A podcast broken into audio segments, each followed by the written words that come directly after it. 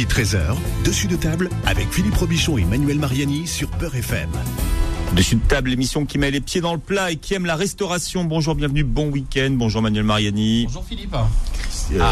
Qu'est-ce qu'il y a ? Qu'est-ce qui se passe ? Non, mais j'ai pas mon micro de temps en temps.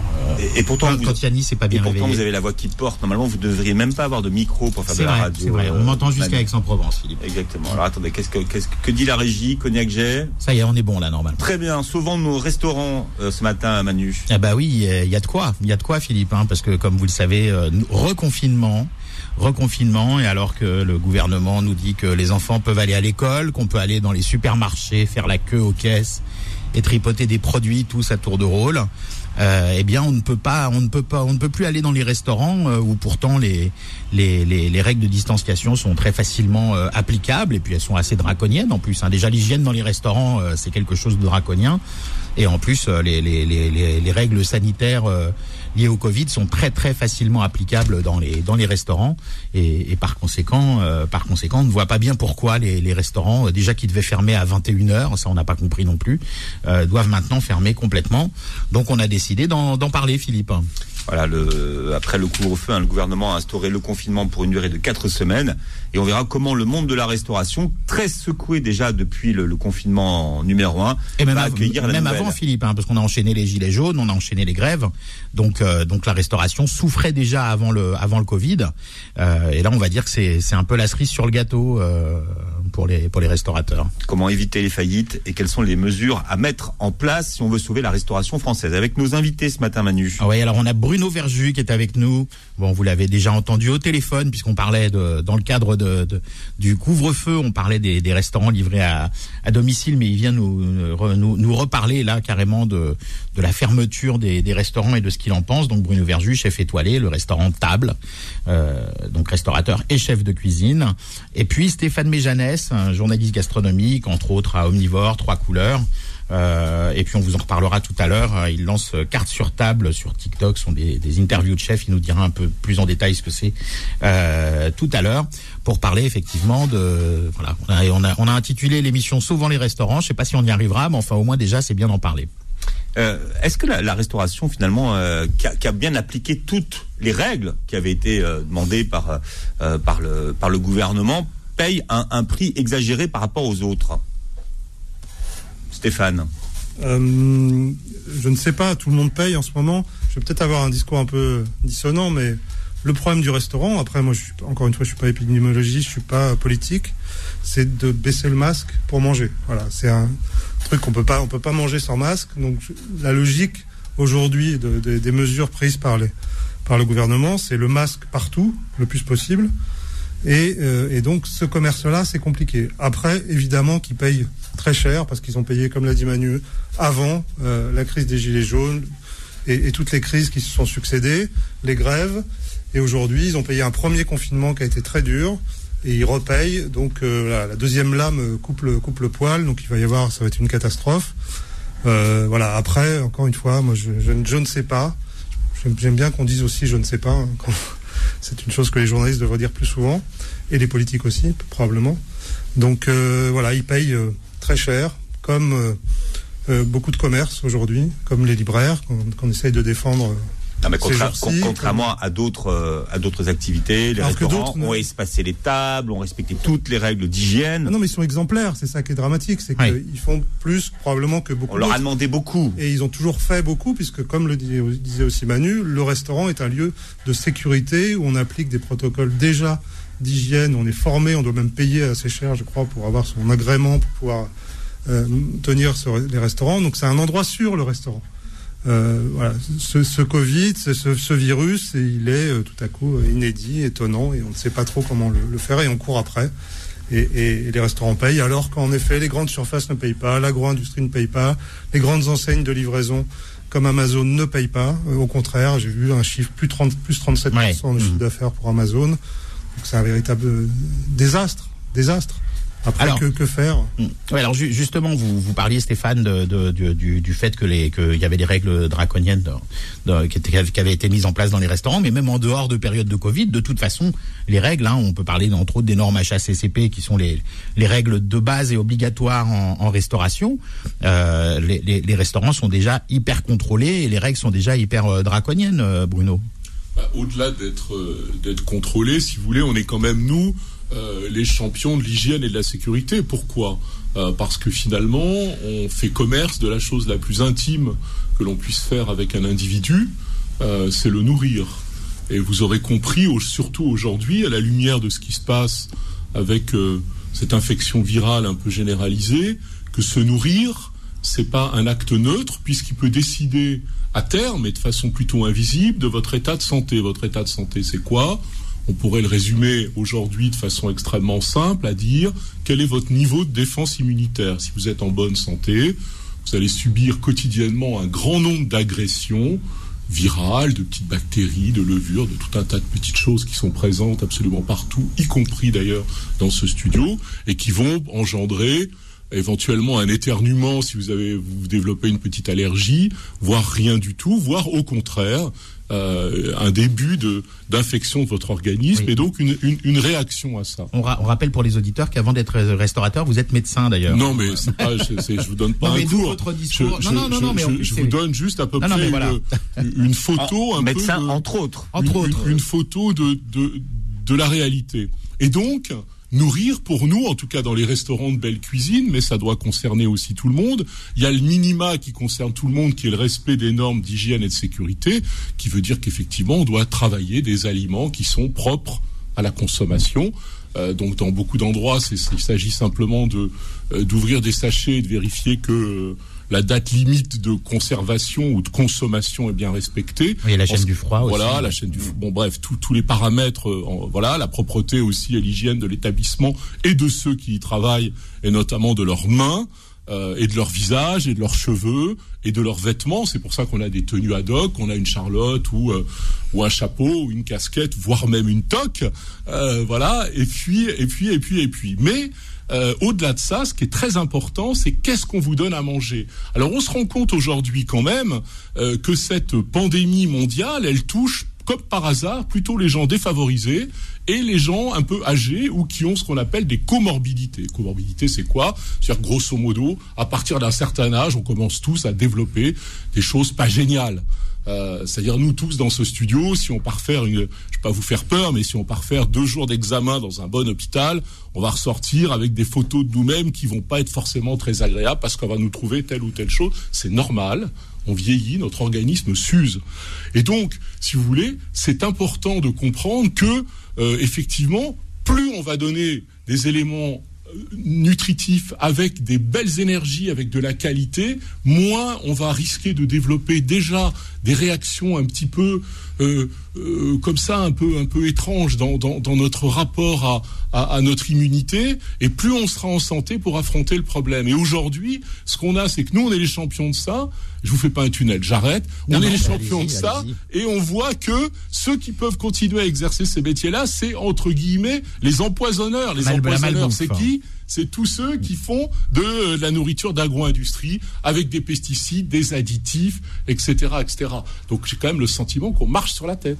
Ça, c'est paradoxal, mais il faudrait penser à long terme pour ça. Et on gère la crise à court terme. Ce qui est génial avec ça, si vous voulez, c'est que finalement c'est le meilleur polar. Parce que dans ce polar-là, le criminel, c'est-à-dire celui qui va tuer, on peut pas l'identifier parce que on pourrait en connaître l'origine 30 ans ou 40 ans en arrière, mais il y en a eu tellement qu'on sait plus qui c'est. C'est un peu l'accident de chasse, vous voyez, c'est-à-dire il y a 20 chasseurs qui tirent sur la même personne, qui identifier celui qui a tué ? Impossible, c'est le crime parfait. Mais tout le monde n'a pas encore conscience de s'empoisonner en mangeant, hein. Alors, même si le discours est de plus en plus popularisé aujourd'hui, tout le monde n'a pas cette conscience-là. On n'a pas cette conscience-là. Et alors, ces gens qui empoisonnent, ils ont inventé un truc extraordinaire, c'est les allergènes. Alors, c'est-à-dire qu'avec la complicité d'une partie de la médecine, on va vous dire « Ah non, on vous a pas empoisonné, vous êtes allergique au gluten ». Ouais. D'accord, vous avez toutes les no-gluten. Mais allergique à quel gluten? On est tous allergiques au gluten modifié. On l'a dit tous dans notre émission sur le pain.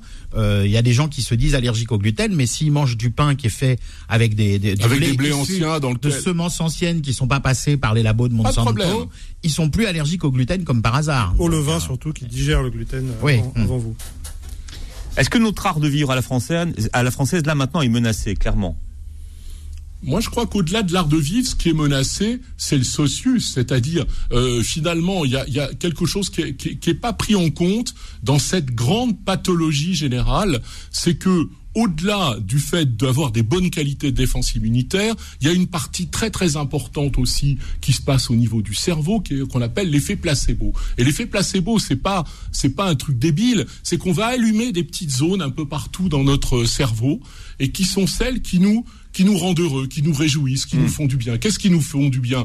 Qu'est-ce qui peut nous faire du bien ? C'est partager un bon repas avec un ami, c'est faire un câlin, c'est avoir des mots d'amour, c'est voir des gens, c'est voir de la beauté, voir des expositions, lire des livres, etc. Et là, on est en train non seulement de tout nous interdire, mais nous priver de nous réjouir. Et donc, on nous met encore plus, je dirais, dans une situation à être en risque par rapport à n'importe quelle maladie, parce qu'on va être immunodépressif et dépressif. Oui, il y a un aspect psychologique en plus. Bien sûr, très important. Et donc, c'est ce que je déplore toujours dans ces discours qui sont les discours où finalement, on est en train de forger les peurs, forger les angoisses. À aucun moment, on prend en considération qu'on est... on est des petits homo sapiens, on est la petite variété un peu dominante sur la planète, et que c'est important qu'on prenne soin les uns des autres, et on n'en parle jamais de ça. Est-ce que c'est pas une volonté justement un petit peu du gouvernement et des autorités de santé d'être anxiogène comme ça, parce que comme on n'a pas le remède miracle pour solutionner le problème du Covid, du coup on se dit plus on est anxiogène, plus les gens vont se protéger eux-mêmes et on en sortira peut-être comme ça? Pour moi, c'est la logique du pire, parce que effectivement, à défaut de solution, on manie l'angoisse et la peur, qui du coup règlent en partie le problème. Restez chez vous, sortez pas, portez des masques, n'embrassez personne, ne regardez personne et ne demandez rien. Mais à un moment, on va bien ressortir, tout le monde va ressortir. Qu'est-ce qui n'empêche pas certaines personnes d'organiser des dîners chez eux. Enfin, ça serait illusoire d'imaginer que les gens vont pas se voir. Et Philippe, on n'empêche pas les enfants d'aller à l'école, alors que c'est le vecteur de propagation du Covid numéro 1 d'après les études des laboratoires. Les enfants ne tombent pas malades du Covid, mais le propagent. Alors là, eux, on les laisse effectivement aller à l'école. Et puis, on parlait de la problématique de tomber le masque pour manger au restaurant, comme le disait Stéphane Méjanès.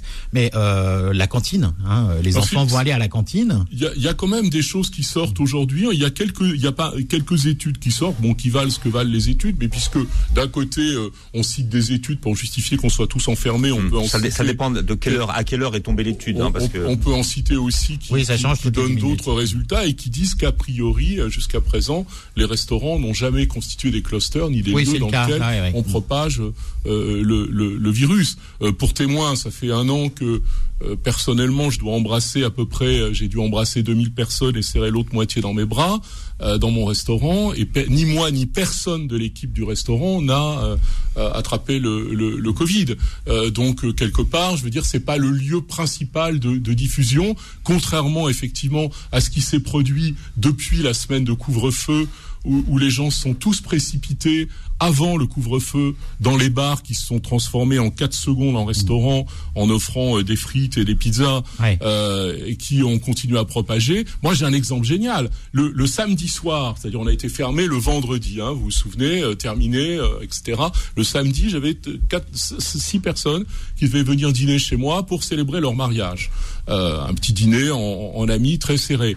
Et finalement, ils l'ont annulé, il fallait qu'ils aient terminé à 8h30. Et la veille, ils ont fait un cocktail chez eux. Et puis du coup, comme ils étaient chez eux, ils ont invité 30 personnes. Il y en avait 1 ou 2 qui devaient être un peu limite. Ils ont été 30 positifs. Ouais. 30 ! Ce sera le mot de la fin avant la pause, Philippe. C'est pas le mot de la fin. Ça dépend quand vous écrivez fin. De la fin, F-I-M. Alors, il y a un mot en ce moment qui est très à la mode, c'est se réinventer. Alors, on va voir comment la restauration se réinvente. Bruno, vous n'arrêtez pas de vous réinventer, vous, depuis 6 mois. Et puis, si vous voulez rejoindre la conversation, 01 53 48 3000. 01 53 48 3000. Dessus de table revient dans un instant. Midi 13h, Dessus de table avec Philippe Robichon et Manuel Mariani sur Beur FM.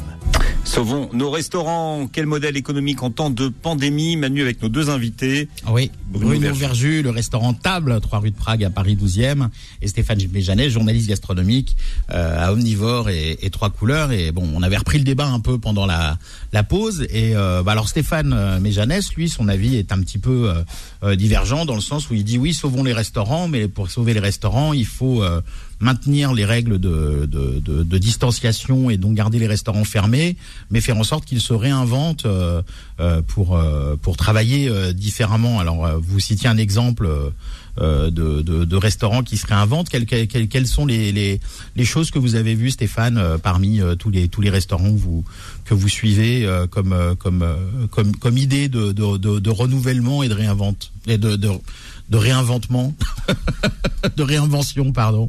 Je vais y arriver. Alors, pour commencer, comme je disais tout à l'heure, j'ai pas de solution.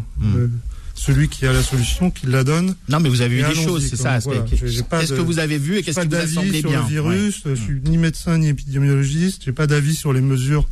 Enfin, j'ai un avis, mais moi, franchement, si j'étais à la même place, je ne sais pas ce que je ferais. Donc, encore une fois, je l'ai dit tout à l'heure, c'est bien de dire je ne sais pas. Aujourd'hui, on est dans cette situation, en effet. Les décisions ont été prises, elles valent ce qu'elles valent, on peut les contester, on peut essayer de lutter contre ça. On est là, on est à un deuxième confinement, il y a déjà eu des fermetures de restaurants en mars et en avril, mai, on y est. Donc en effet, la question avant de discuter de ce qu'il aurait fallu faire de mieux... C'est trop tard, de toute façon. Je pense que c'est trop tard. Essayons peut-être de trouver quelques solutions qui ne vont sans doute pas sauver tout le monde, peut-être sauver personne, encore une fois, je ne sais pas. Je vois juste qu'en effet, beaucoup de restaurateurs, et Bruno en fait partie, ont tenté des choses, pour diversifier leur modèle économique, pas changer de modèle économique. Parce que le restaurant, il faut que ça reste le lieu où on va manger, sociabiliser entre soi, avec des amis, la famille, partager et se nourrir bien avec des bons produits cuisinés par des personnes qui ont ce goût du bon produit et de la chose bien faite. Donc ça, c'est le restaurant. Aujourd'hui, le restaurant, il est en difficulté, il est fermé, sauf à lutter, encore une fois, pour le réouvrir. Qu'est-ce qu'on fait ? Donc, la vente à emporter, la livraison, c'est des banalités, je veux dire, mais effectivement, il n'y a pas 36 000 solutions pour faire autre chose que recevoir des gens physiquement dans un restaurant. Donc, on peut faire à manger. Donc, beaucoup fait pour faire de la vente à emporter ou de la livraison, sous différentes formes, soit des plats vraiment... Les mêmes plats. Alors, la difficulté, c'est de présenter un plat qu'on présente au restaurant et quand il arrive chez quelqu'un. C'est la question que j'allais vous poser. C'est ce que fait Bruno, c'est-à-dire que lui, il fait des petites fiches pour dresser, etc. Voilà, après, il y a l'autre solution que je trouve aussi belle, c'est de proposer des produits ou des préparations déjà entamées, une recette et que les gens cuisinent chez eux. En plus, on retrouvera peut-être le goût de cuisiner. Ce que les gens parlez de cuisine en kit, un peu, des recettes en kit, un petit peu. En kit, c'est pas très péjoratif, mais simplement, la cuisine, c'est de la cuisine. Comme on dit dans le métier, on n'a plus que de l'assemblage à faire. C'est-à-dire que les produits sont peut-être déjà préparés, épluchés. Un peu d'assaisonnement, et puis on est quand même dans l'univers du chef. Donc effectivement, repenser, pas essayer de vouloir copier le restaurant tel qu'on le fait, ou la table, l'assiette, tel qu'on la fait habituellement, mais trouver autre chose, une autre façon d'exprimer sa cuisine, sa personnalité dans des plats dont on sait qu'ils vont voyager, donc tenir compte du fait que il faudra qu'ils voyagent, il faudra qu'ils soient remis en température probablement, et qu'ils vont être dressés autrement qu'au restaurant. Donc tenir compte de tout ça pour peut-être essayer d'offrir une offre différente, ce qu'ont fait beaucoup de restaurateurs, y compris des multi-étoilés, comme Jérôme Banquetel, qui a fait une offre aussi différente de l'offre du restaurant pur, ou Bruno, ou d'autres. Donc c'est une des pistes qui permet, en cas de... Parce que si ça se trouve, ça va recommencer. Ces histoires de pandémie, on va avoir le Covid-19, le Covid-20, le Covid-21, 22. Donc peut-être que les restaurateurs doivent penser d'ores et déjà à avoir dans leur besace autre chose que simplement les ressources, les revenus du restaurant physique. Ça va, effectivement, la vente emportée n'est pas un modèle économique en soi. Il est un élément d'un nouveau modèle économique. Pour vous, il faut le voir sur du plus long terme, en fait. Je pense. Après, je ne suis pas restaurateur. Bruno me l'a fait remarquer. Effectivement, je ne connais pas ce métier. Je ne fais juste que... C'est de le commenter. Porter... Oui, enfin, plus que le commenter, c'est de porter la voix des restaurateurs, de les raconter, c'est au plus près de leur vérité. Je m'efforce de faire ça, mais en effet, je ne vis pas la vie d'un restaurateur. On va essayer de le montrer, tu en parlais tout à l'heure, Manu, dans un média qu'on lance avec TikTok, oui, qui s'appelle Cartes sur Table. On va essayer de donner la parole aux restaurateurs pour que... Juste décrire leur réalité d'aujourd'hui. Alors, je précise aux auditeurs, on ne parle pas de TikTok, hein, le réseau social. Non, c'est TikTok. TikTok. Hein. Donc, il y a la société, qui est une start-up qui a assuré la livraison des repas aux soignants dans l'opération qu'on a lancée avec Guillaume Gomez, qui s'appelait Les Chefs avec les soignants. Oui, alors justement, parlons de ça, parce que peut-être que vous allez devoir vous y remettre, hein, pendant le confinement, avec Guillaume Gomez, qui est le chef de l'Élysée, et qu'on recevra prochainement pour parler de son livre qui sort en novembre, à la table des présidents. Là, vous avez monté pendant le confinement une opération où effectivement des grands chefs, et dont Bruno d'ailleurs, servait à manger aux soignants dans les hôpitaux. Alors on en a effectivement parlé pendant le confinement avec vous. On en a pas mal parlé dans les médias, mais peut-être pas assez, je trouve, parce que c'est vrai que l'initiative était même belle. Trop, certains nous ont reproché. C'est vrai. Ah bon, bah pourtant. En parler, de se mettre en avant. Moi, je trouvais que c'était pas assez. Il y a eu aussi beaucoup d'autres mouvements, et aussi en direction des précaires, hein, parce que les soignants ne sont pas morts de faim. C'est peut-être paradoxal de dire ça, mais il y avait des difficultés, et c'était un réconfort qu'on leur apportait. C'était plus un hommage, un réconfort. Voilà, nous, ouais. C'était vraiment des chefs qui faisaient à manger dans leur cuisine. C'était pas dans des cuisines centrales. C'était des produits fournis par des partenaires qui, encore une fois, qui valaient ce qu'ils valaient, mais ils étaient là. Il y avait des gens pour apporter des denrées aux chefs, et les chefs cuisinaient, et TikTok, dont c'est le métier, assurait la logistique pour livrer dans de bonnes conditions, évidemment de sécurité parfaite, en partenariat avec la PHP. Et donc la PHP nous a rappelé, on les a rappelés, bien sûr. On est probablement hélas, hélas, oui. Et en même temps, c'était une belle aventure. C'était vraiment très beau de voir cette chaîne qui s'est créée, ce lien qui s'est tissé entre l'hôpital et le restaurant. Oui, parce que c'est pas rien, c'est beaucoup de logistique. Oui, c'est voilà. Oui, ouais. Mais bon, ça c'est rien. Enfin, c'est pas grave. Si on peut le faire, on le fait. Donc il est probable. Enfin, on va pas anticiper trop, mais on réfléchit déjà à effectivement relancer quelque chose pour soutenir les soignants, en tout cas pour les réconforter dans ce nouveau confinement. Dans tout ce qu'on observe, de tout ce qui s'est inventé pendant ces 6 derniers mois, qu'est-ce qui semble et bien fonctionner en restauration, par exemple? Qu'est-ce qui vous a, Stéphane, le plus, on va dire, impressionné, et qui peut être une piste à suivre pour tout le monde? Souvent, on dit qu'en temps de crise, on dit toujours, ben voilà, il y a des idées auxquelles on n'avait pas pensé, qui fonctionnent très très bien. Oui, c'est souvent le cas. Après, moi, je vais revenir sur la vente emportée et la livraison. C'est un peu basique, mais des gens le faisaient déjà. Hein. Je donnais l'exemple d'un restaurateur, un bon restaurateur, un bon restaurant qui réussissait à générer un chiffre d'affaires pas anodin, en cuisinant dans son restaurant, en adaptant ses horaires. Oui. En fonction des services, pour pas arrêter les services, mais en cuisinant à d'autres moments. Voilà, donc c'est des pistes qui fonctionnent bien pour beaucoup. Après, tout le monde n'est pas égal devant ça. Le problème, c'est que là aussi, parfois on sert la soupe à des grosses sociétés. On parlait d'Amazon tout à l'heure, mais on pourrait parler de Deliveroo ou d'Uber Eats, qui aussi profitent de cette crise pour continuer à exploiter des livreurs. À la tâche, qui eux-mêmes exploitent les Vélib, etc. Taillables et corvéables. Donc il faut trouver aussi dans tout ça la vente à emporter, la livraison. Oui, peut-être, sans doute, pas pour tout le monde, mais essayons de lancer une livraison responsable. Resto.paris là s'est lancé avec la communauté des Cotables, avec Olvo. Donc il y a des initiatives dans ce sens-là, d'essayer d'aller vers... Je crois qu'il y a Stuart aussi qui livre à vélo ou avec des véhicules propres, Stuart, plus ou moins, mais bon, ça a un peu évolué, paraît-il. Stuart, voilà, à voir. Ouais. C'est un peu les mêmes que ceux de Deliveroo ou de Beur. Mais voilà, il y a des pistes à explorer. C'est un mal nécessaire de la livraison, ça. Quand on commence à s'industrialiser, on ne fait plus des choses clean. Ils ont aussi à faire à son échelle, ou à l'échelle du restaurant, encore une fois. Dans une économie de quartier, l'idée que les entreprises d'un quartier puissent faire appel à des restaurateurs de leur quartier pour se faire livrer des repas. Alors, c'est pas la cantine, ça peut être un codir, une réunion, un séminaire, où tout à coup, on fait travailler le restaurateur local. Et ce qu'on appelle la logistique du dernier kilomètre. Chez qui on va peut-être habituellement en physique pour manger dans ces réunions d'affaires, mais qu'on peut aussi solliciter pour faire à manger dans l'entreprise. Ok. Bruno, vous avez quel type de clientèle aujourd'hui sur votre cuisine à emporter? Est-ce que ce sont vos clients habituels? Est-ce que ça vous a fait venir une nouvelle clientèle? Est-ce que c'est une clientèle de bureau? Est-ce que c'est des gens qui télétravaillent de chez eux? Okay. Vous avez vu un changement de typologie? Alors pour préciser, moi j'ai pas changé mon ADN. C'est-à-dire qu'en fait, la plupart des chefs qui font la cuisine à emporter, je veux dire des chefs qui ont des restaurants étoilés, font des offres qui sont plutôt des offres de bistrot. Mmh.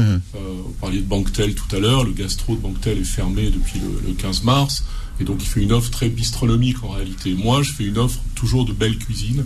J'ai pas voulu renoncer à cet ADN-là, même si c'est très compliqué. D'où les petites fiches que vous faites pour le dressage, pour le réchauffage, pour la remise en température. Les cuissons, c'est pas les réchauffages, il y a plutôt des... Ou les remises en température, on va dire. Des cuissons particulières qu'on peut faire de façon très simple à la maison. On a fait ça tout de suite. Moi, j'ai fait ça, grosso modo, la dernière semaine de mars, à lancer mes livraisons, et conjointement aux vidéos que j'ai fait sur Instagram. Et je dirais que l'un et l'autre ont marché en couple formidablement, et que ça nous a à la fois créé une nouvelle clientèle, évidemment, pour le à emporter ou à livrer. Qui sont revenus en présentiel depuis. On a réouvert au mois de juin, sont tous venus. Mais c'était pas anodin, c'était 10 clients par jour qui venaient pour ça. Donc c'était beaucoup. Et puis depuis, effectivement, je dirais qu'on a un fichier de tous ces clients-là qu'on a eu. Moi, j'ai fait, je crois, plus de 2000 repas à emporter à peu près en 3 mois, 4 mois. Donc c'est pas non plus rien du tout. Oui, mais c'est pas des menus à 20 €, je veux dire. Non, c'est des menus mon premier menu est à 90 € par personne et le second à 120 €. Donc c'est des vrais prix, parce que c'est des vrais produits, parce qu'il y a un vrai travail d'équipe. Ce qu'il faut noter aussi, c'est que nous, les restaurants, on n'est pas fait pour faire du emporter. Pourquoi ? D'abord parce qu'on n'a pas les facilités d'un laboratoire de production. On a une cuisine où on travaille sur mesure à la seconde pour le client. Et puis j'ai un restaurant où j'ai le même nombre de personnes en salle et au service qu'en cuisine. Et pour le emporter, on n'a pas besoin de la salle. Il faut néanmoins payer les locaux, payer le personnel aussi, parce que bon, même s'ils sont payés en partie, je fais le complément pour qu'ils aient 100% de leur salaire, ce qui me paraît être la moindre des choses parce que j'ai envie de les garder. En ce qui me concerne, moi, je suis dirigeant d'entreprise, je ne suis pas payé. Mon propriétaire ne me fait pas cadeau de mes loyers. Mes systèmes de surveillance, d'entretien, etc., ne sont pas cadeaux non plus. Donc, par exemple, à titre d'exemple, pour être précis, un restaurant comme Table, grosso modo, c'est 20 000 € par mois. De frais fixes. De frais fixes, d'accord ? Il faut les couvrir, 20 000 € de frais fixes par mois, ça veut dire un sacré chiffre d'affaires à emporter où la marge est quand même très courte par rapport à la marge que l'on peut faire dans un restaurant de belle cuisine étoilée avec la vente des vins, etc. Donc ça n'a plus rien. C'est plus du tout la même chose. Oui, les vins à emporter, en général, les gens n'y font pas appel. Si on veut gagner de l'argent et être sustainable en vente à emporter, il faut qu'on ait un labo qui ne fasse que ça dans les conditions d'un laboratoire, pas du tout dans les conditions d'un restaurant. D'une cuisine de restaurant. Radija est avec nous au 01 53 48 3000. Radija, bienvenue. Oui, bonjour docteur, bonjour Philippe. Moi je vous appelle docteur parce que vous êtes toujours un docteur de toute façon. Ah oui, et ça c'est vrai qu'il y a toujours au moins un docteur à portée de main, mais en ce moment il vaut mieux. Alors moi ma question c'est ces restaurants qui servent les repas à volonté où vraiment les gens se goinfrent à volonté déjà. Et franchement, je trouve pas ça vraiment... Alors, d'ailleurs, on se demande ce qu'ils deviennent, ces restaurants à volonté pendant la fermeture. On mange une fois et on est obligé de retourner. Ça attire les personnes à revenir plusieurs fois, quoi. Ouais. Et puis aussi, les politiques donc, qui caquettent toute la journée et ils nous disent tout et n'importe quoi, sont-ils capables de donner un an de salaire pour les hôpitaux et pour les personnes nécessiteuses. Alors là, ça fait deux questions importantes, Radija. En tout cas, merci de les avoir posées ce matin. Alors les restaurants à volonté, d'ailleurs, c'est vrai qu'on n'en parle pas, mais qu'est-ce qu'ils deviennent en temps de crise ? Ils font pas. On peut pas emporter à volonté, d'ailleurs. On peut plus y aller, mais moi j'ai envie de dire que déjà avant, fallait pas y aller. Ouais, après, pendant le couvre-feu, ça pourrait être une solution. Enfin, à part peut-être Bouleum, le restaurant de Julien Dubois. Service continu pour couvrir toute la journée, puisqu'on devait s'arrêter à 20h30. Ça pouvait être une solution. C'était une semi volonté. Ouais. Après, votre question sur les politiques, Radija, on va l'envoyer aux politiques. C'est une question qu'on leur transmet. Alors on va voir quels sont justement les restaurants Manu tout à l'heure qui ont commencé à les livraisons, le à emporter pendant ce nouveau confinement. Si vous voulez intervenir, 01 53 48 3000, 01 53 48 3000. Dessus de table revient dans un instant. Midi 13h, Dessus de table avec Philippe Robichon et Manuel Mariani sur Beur FM. Sauvons nos restaurants ce matin jusqu'à 13h. Et est-ce que le click and collect finalement permettra aux restaurants de passer la séquence, Manu, avec nos deux invités? Oui, Bruno Verjus du restaurant Table, aux 3 rue de Prague à Paris 12e, et Stéphane Méjanès, journaliste gastronomique, entre autres à Omnivore et Trois Couleurs, qui ont chacun leur vision des choses salvatrices à faire pour sauver nos restaurants. C'est le titre de l'émission aujourd'hui. Alors vous parliez de click and collect, mais aussi la livraison, parce que c'est vrai que de plus en plus, effectivement, il y a beaucoup de gens qui ne sortent pas avec le Covid, qui ne veulent plus sortir faire leurs courses. Et c'est vrai que il y a eu un essor de la livraison à domicile vraiment très fort. Bruno Verjus, est-ce qu'on pourrait réouvrir les restaurants aujourd'hui ? Moi, je pense que c'est pas est-ce qu'on pourrait réouvrir les restaurants. Il faut réouvrir les restaurants, il faut réouvrir aussi les petits commerces. Parce qu'aujourd'hui, on laisse, si vous voulez, la part de l'ensemble du commerce et de l'économie aux GAFA et aux grands groupes agro-industriels. Je pense que ce qui nous manque, nous, c'est qu'effectivement, on n'a pas l'argent pour être représenté par les bons lobbyeurs auprès des conseillers, des politiques, tout simplement. Et on voit bien aujourd'hui comment, finalement, ce Covid met en lumière le rôle du lobbying auprès des conseillers politiques. Seuls eux, aujourd'hui, sont aux commandes de l'économie, sacrifiant tous les commerces de proximité. C'est quand même ça, aujourd'hui. Pourquoi on l'évoquait tout à l'heure, mais je crois hors antenne, pourquoi on interdit aux libraires d'exercer alors qu'on laisse finalement les librairies ouvertes dans les supermarchés ou dans les FNAC, où effectivement il me semble que la confrontation cette fois avec le public est quand même plus importante que chez votre petit libraire, qui en plus peut s'organiser pour vous donner ça sans que vous alliez toucher même les livres. Oui, parce qu'il y a beaucoup de tripotage dans les rayons, etc.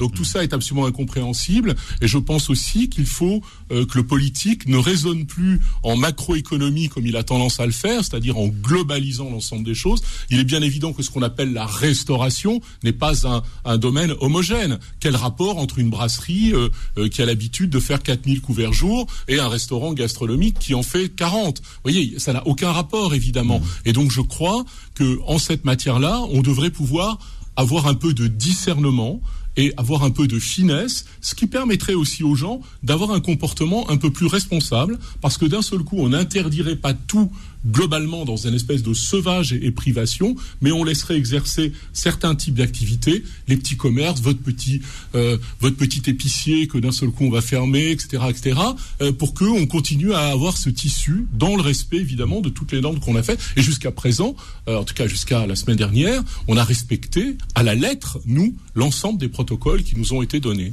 Alors, on n'a pas beaucoup entendu depuis le premier confinement, on n'a pas beaucoup entendu les syndicats de restaurateurs. Stéphane, je pense que vous recevez comme moi des communiqués de presse de ce type d'organisme. C'est vrai qu'il y a un certain silence. On a l'impression que je pense à l'UMI notamment, qui est le plus important des syndicats de restaurateurs. On n'a pas entendu beaucoup de voix. On n'a pas entendu leur voix, et puis on n'a pas entendu beaucoup de solutions, alors que souvent ils proposent pas mal de choses. On les a un peu entendus, en effet, peut-être pas suffisamment. Après, les gens disent aussi qu'on a entendu beaucoup les restaurateurs, beaucoup les chefs, avec quelques chefs médiatiques, et parfois on... Oui, enfin, ils ne sont pas toujours les plus en danger. Non, mais en plus, voilà, la restauration, c'est pas en effet un groupe homogène. Ouais. Donc les malheurs de Philippe Etchebest ne sont pas ceux de Bruno Verjus ou du petit bistrot de quartier. C'est toujours bien que des gens prennent la parole, et des pizzerias et des vendeurs de sushi, enfin la crêperie du coin qui peut très bien faire son travail, quoi. Ces chefs médiatiques ont aussi parfois des contrats publicitaires ou des... Oui, enfin on va pas les blâmer. Ah non, je ne les blâme pas, mais disons profiter de son aura pour défendre une corporation, on va pas préjuger de leurs intentions. Sur les syndicats, ce qu'ils disent et ce qu'ils réclament aujourd'hui, c'est plutôt d'être assis à la table du gouvernement. Et c'est le cas, je crois. Il y a eu beaucoup de réunions pendant le premier confinement. Il y en a eu avant le couvre-feu, beaucoup, pour essayer justement de peser, de faire ce lobbying dont parlait Bruno, pour essayer de trouver des solutions. Bon, jusqu'à présent, ça n'a pas fonctionné. En tout cas, dans le sens de laisser ouvert tout ou partie des restaurants. Moi, je pense en effet qu'on pourrait... je suis d'accord avec Bruno sur cet effet de discernement de précision. Après, on va nous parler de distorsion de concurrence, mais quand c'est des gros qui sont embêtés, ça nous gêne moins que quand on embête des petits. Donc, oui, il faudrait cette capacité à juger au cas par cas, mais ça voudrait dire beaucoup de contrôle, beaucoup de surveillance, que les gens se disciplinent, s'autodisciplinent, ce qui n'a pas toujours été le cas. Enfin, c'est extrêmement complexe à l'échelle d'un pays de 70 millions d'habitants. Sur une chaîne info, justement, par rapport à ce que vous disiez, le PDG d'Accor, dont j'ai oublié le nom, ça me reviendra peut-être tout à l'heure. Sébastien Bazin. Voilà. Expliquait sur une chaîne info que lui, il ne se plaignait pas tant que ça parce qu'il avait à genoux à terre. Il pensait surtout à ceux qui n'étaient pas des gros groupes avec de la trésorerie, qui eux avaient déjà les deux genoux à terre. Et c'est vrai que c'est tout à son honneur d'avoir fait la précision. Alors on a Karim qui est avec nous et j'espère que Karim ne va pas nous parler de ces restaurants où on peut manger en illimité. Bonjour Karim. Bonjour Philippe, bonjour aux invités. Je voudrais poser une question qui me préoccupe depuis un certain temps que j'écoute les émissions gastronomiques sur Beur FM. Je voudrais savoir pourquoi dans la société, il y a beaucoup de choses qui sont démocratisées. Je prends par exemple le téléphone portable, il y a 20 ans, il y avait que les élites qui pouvaient en avoir. Maintenant, tout le monde en a. Le téléviseur plasma, la voiture boîte automatique, etc. Il n'y a que la gastronomie qui, pour l'instant, n'arrive pas à être populaire. Et je voudrais savoir qu'est-ce qui manque ou qu'est-ce qu'il faudrait faire pour avoir une gastronomie populaire. J'ai entendu tout à l'heure 120 €, moi je suis pas capable de me payer un restaurant à 120 € et pourtant je gagne honnêtement ma vie. Mais est-ce que gastronomie et populaire ça peut aller ensemble un jour, oui ou non, ou est-ce que ça restera toujours réservé à une élite, la gastronomie? Merci pour votre réponse et bonne journée à tous. Merci Karim pour votre question. Alors, qui veut répondre? Existe, ça s'appelle la bistronomie un peu. C'est ça, voilà. Bruno répondra mieux que moi puisqu'il est chef, mais il y a aujourd'hui à Paris notamment une offre très très diverse à tous les prix d'une restauration de qualité, vraiment. On peut manger, alors, pour beaucoup c'est encore trop cher, mais on peut manger à 25 €, entrée plat dessert. On se rend pas compte. De la très bonne cuisine. On se rend pas compte. Ce qui reste cher pour beaucoup. Mais ça peut être cher pour beaucoup de gens, faut quand même être clair. Non, puis on rappelle aussi que Bruno Verjus, c'est un chef étoilé qui cuisine des produits d'exception, donc c'est effectivement peut-être pas le restaurant où on va déjeuner midi et soir, c'est pas le bistrot du coin où on descend midi et soir pour déjeuner. Ce qui était intéressant, Manu, dans la question de Karim, c'est cette impression que la gastronomie était réservée à une élite. Non, mais il a raison, moi je trouve que c'est une très très très bonne question sur laquelle on réfléchit tous et c'est une question sur laquelle on n'a pas forcément une réponse évidente parce que, pour être très clair avec vous monsieur, qu'est-ce qui fait qu'un repas peut coûter 120 €? C'est évidemment pas que les produits, même s'ils en représentent une grande partie, parce que travailler des gros poissons comme des très beaux turbos, ça vaut à peu près 120 € net le kilo. Alors on va pas vous mettre un kilo, mais on va vous mettre quand même au moins 200 grammes en cuisson. Donc dans un repas à 120 €, il y a quand même au moins 40 € de produits chez moi. Et ensuite c'est quoi? Ensuite c'est l'ensemble des personnes que j'emploie pour vous donner bien plus qu'à manger, mais vous faire vivre un voyage avec nous, une narration. Je paye 12 salariés. On parle d'expérience client. Vous êtes salarié, vous dites que vous gagnez bien votre vie, donc vous avez une idée de ce que coûte un salarié, et notamment un salarié de qualité en restauration. Il n'y a pas chez moi un salaire en dessous de 2000 € net. Voilà, donc j'en ai 12. J'ai des locaux qui sont plutôt assez jolis, même s'ils sont dans un quartier modeste, mais dans lequel on a investi beaucoup d'argent. Il y a un entretien, il y a, je disais tout à l'heure, les frais de base absolument surtout.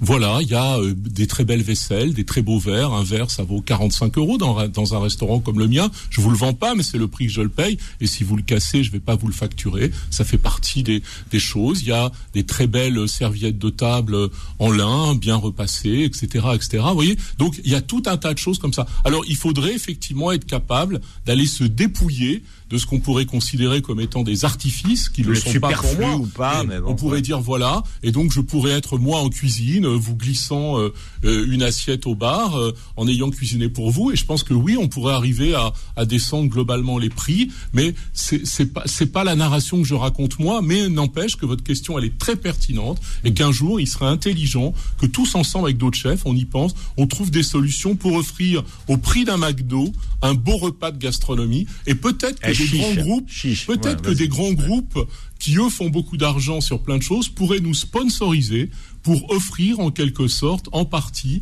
à prix coûtant, un repas de belle cuisine à des gens plus modestes, aux enfants, c'est-à-dire aux jeunes entre 14 et 25 ans, c'est-à-dire ceux qui sont en devenir aussi et qui sont dans l'éducation du palais et qui, plutôt que d'aller manger une saucisse frite ou un McDo, viendraient manger un bon morceau de turbo. Un peu dans la mouvance de la semaine du goût, où il y a des opérations mais comme ça. Oui, mais le faire jeunes, de façon continue et donner cette chance-là et on en parle, mais j'ai pas encore la solution. Stéphane Méjanès, vous parliez effectivement de gastronomie accessible. Prenez l'exemple de la bistronomie. Les prix quand même ont pas mal baissé justement sur la bistronomie qui est assez à la mode. On trouve parfois au déjeuner des menus entrée plat dessert très corrects et de facture gastronomique pour 18-19 €. On en trouve. Et puis on est autour de 25-35 € le soir, parfois un peu plus quand ce sont des produits plus nobles. Du coup, est-ce que, moi à titre personnel, je suis pas forcément d'accord du coup avec Karim. On peut trouver de la gastronomie à bon marché. Est-ce que vous l'avez constaté vous aussi, Stéphane ? Oui, je le disais tout à l'heure. Après, ce que j'ajoutais, comme on a reconnu Philippe, c'est que ça, 20 € par personne pour une famille, ça reste beaucoup d'argent. Donc, elle est où la Quand je sors avec Manu, je me dis toujours, oui, mais tu te rends pas compte, parce que c'est vrai que quand on mange souvent au restaurant, on oublie que finalement, c'est un prix. Je vous ai déjà répondu là-dessus, Philippe. Je prends toujours la carte en photo et je fais mon addition quand je suis rentré chez moi. Quand j'ai été invité, je fais mon addition en rentrant à la maison. C'est pour ça que moi, j'aime parler plutôt de belle cuisine. Oui.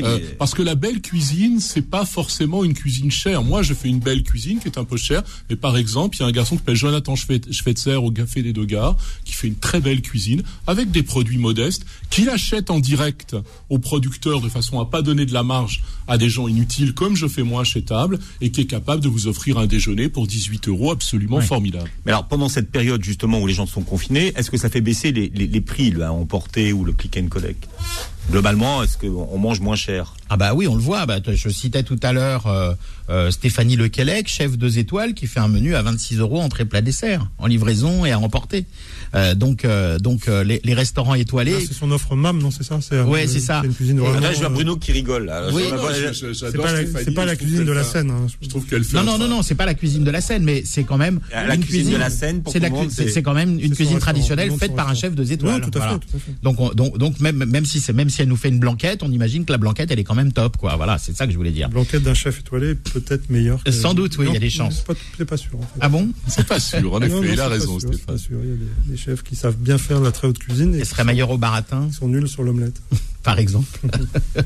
Ok. Alors, non, mais on voit effectivement des choses. Bah, regardez, on parlait de Benoît Castel, Philippe, qui fait des brunchs à emporter en ce moment. 17 € le brunch de Benoît Castel.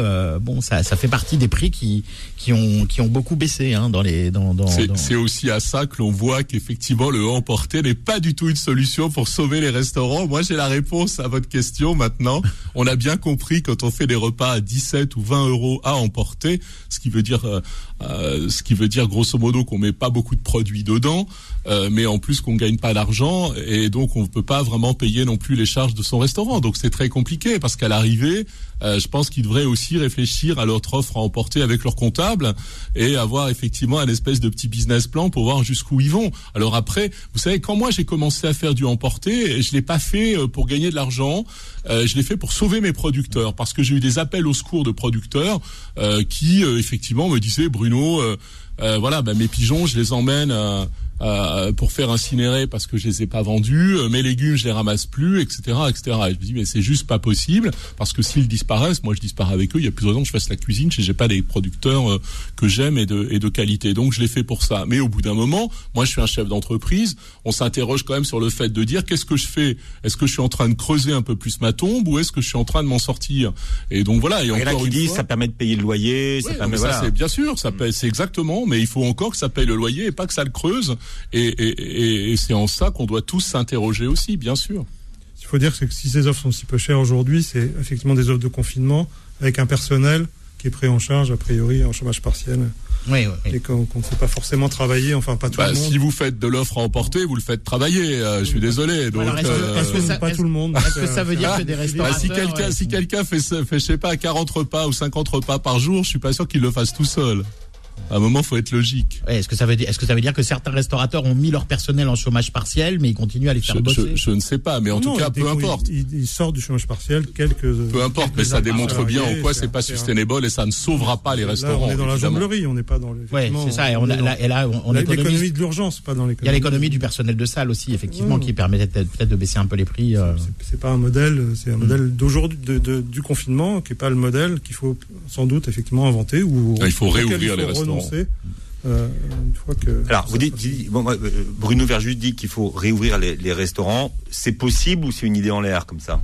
Non, c'est tout à fait possible. Il faut réouvrir les restaurants. Il faut pied à pied discuter sereinement avec les bonnes personnes et faire en sorte que... nouvelles règles pour assurer les gens, pour assurer... Des nouvelles règles. On les a déjà, les règles. Qu'est-ce que vous voulez de plus ? On peut pas... Avec qui vous discutez de ça, Bruno ? Faire un restaurant... Avec qui vous parlez de ça ? Vous dites qu'il faut parler de ça avec les bonnes personnes. Avec différentes personnes, tranquillement. Il faut que l'idée fasse son chemin. Il faut aussi que les gens soient convaincus. Il faut aussi qu'on apprenne. C'est la difficulté, peut-être la plus grande difficulté de cet enseignement d'une pandémie. Et comme disait Stéphane très justement, on en vivra d'autres et elle va continuer. Il ne faut pas rêver. On se dit, bah là, on est fermé 4 semaines. D'abord, on n'est pas fermé 4 semaines. On est fermé jusqu'à la fin de l'année. Voilà, on va peut-être nous réouvrir, relâcher un peu tout le monde pour les fêtes de Noël, pour qu'ils aillent bien se donner tous le Covid ensemble et revenir après avec des bonnes statistiques. Mais les restaurants, eux, sont fermés. Ça, il n'y a pas de sujet. Et l'année prochaine, jusqu'à l'été, ça va être très, très compliqué. On ne sait pas comment on pourra exercer. Donc, ça fonctionne pas. On peut pas comme ça. Ou alors on dit, vous arrêtez tout, c'est fini, et puis on met tout le monde et on s'en va. Mais donc il faut réouvrir les restaurants, ceux qui reçoivent peu de public, qui font une belle cuisine, quel que soit le tarif. Je parle pas de réouvrir que les étoilés ou que etc. Pas du tout. Petite quantité, sérieusement, et petit à petit ramener tout le monde vers l'ouverture. Bien, le débat est ouvert. Merci. Stéphane Méjanès, Bruno Verjus. Je rappelle peut-être juste rapidement l'adresse du restaurant Table, 3 rue de Prague. Non, il n'y a plus d'adresse maintenant, c'est table.paris. Oui, enfin, table.paris, pardon, sur Internet. Et puis, donc, vous retrouvez Stéphane Méjanès sur Omnivore, magazine 3 couleurs. Et puis, donc, l'opération avec tiptoc.com. Merci. Retrouvez Dessus de table tous les samedis de midi à 13h et en podcast sur beurrefm.net et l'appli Beur FM.